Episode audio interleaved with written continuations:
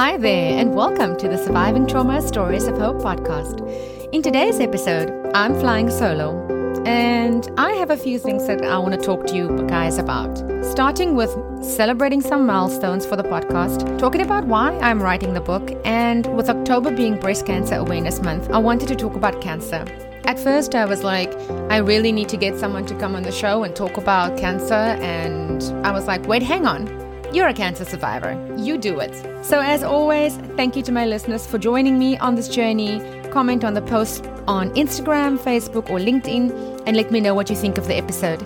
Stay tuned, and as always, keep listening. So, I want to start with a podcast. If you've been following this journey, then you know it's been a calling of mine to do this podcast. And the podcast was born out of an intense desire to create something that would allow me to own my stories and touch lives. But in addition, I also wanted to find other survivors and spread hope. That is the true mission of the podcast, and I want to reach as many as I can. Now, when we talk about reach in the cyber world that we live in, it takes time. It takes time to gain traction, to build up a following. And my podcast is now eight months old, and I'm excited to say that I made it this far. For me, that was huge. I watched how my reach grew over the last few months from local to international. Of course, the most love is still from my home country right here in South Africa, closely followed by the United States, uh, Canada, Lesotho, the United Kingdom, Germany, Australia, Reunion, and France. But I think out of the, all the local South African downloads, I'm the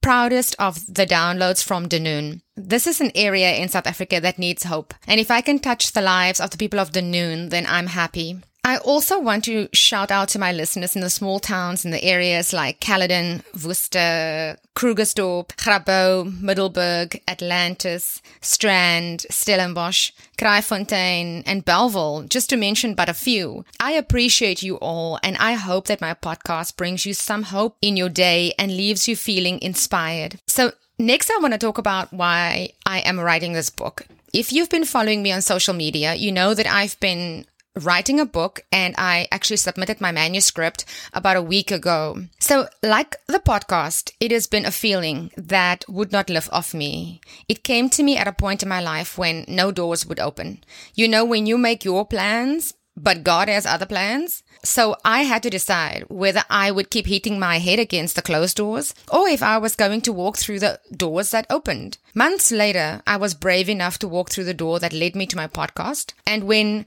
the door opened to write the book, I was ready. I am a firm believer that God has a plan and everything happens in His divine timing.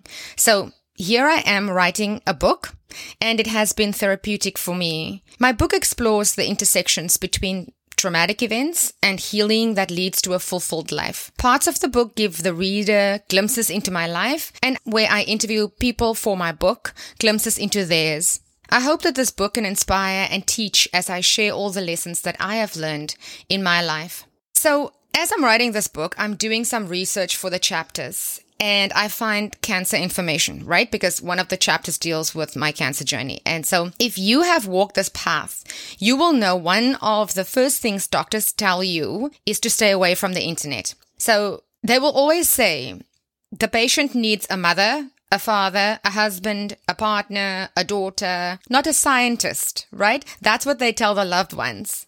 So I was pretty good about that. And I never looked at the internet until I wrote about it and did some research for my book. And as I scrolled through the pages on the internet, which can be very sterile and clinical and lots of facts, I just felt like I could not breathe. My cancer experience, you know, has always been like a spiritual one for me. So I was never bothered with the science because I had and still have a fantastic team of doctors, nurses, radiologists who take care of me. So I know I'm in good hands with them. Not to mention, I have God and the whole spirit world. So what more do I need? So this is just a fraction of what I read on the internet. So I was looking at what is cancer and how does it start? So according to the American Cancer Society, one in three people in America are affected by cancer. I always knew that cancer starts because there's a division of cells that accelerate, but I never really did any research on it. So here I am staring at this page and it says, cancer starts within our cells. We are made up of trillions of cells that generally grow and divide as needed over our lifetime. When cells are abnormal or they get old, they usually die.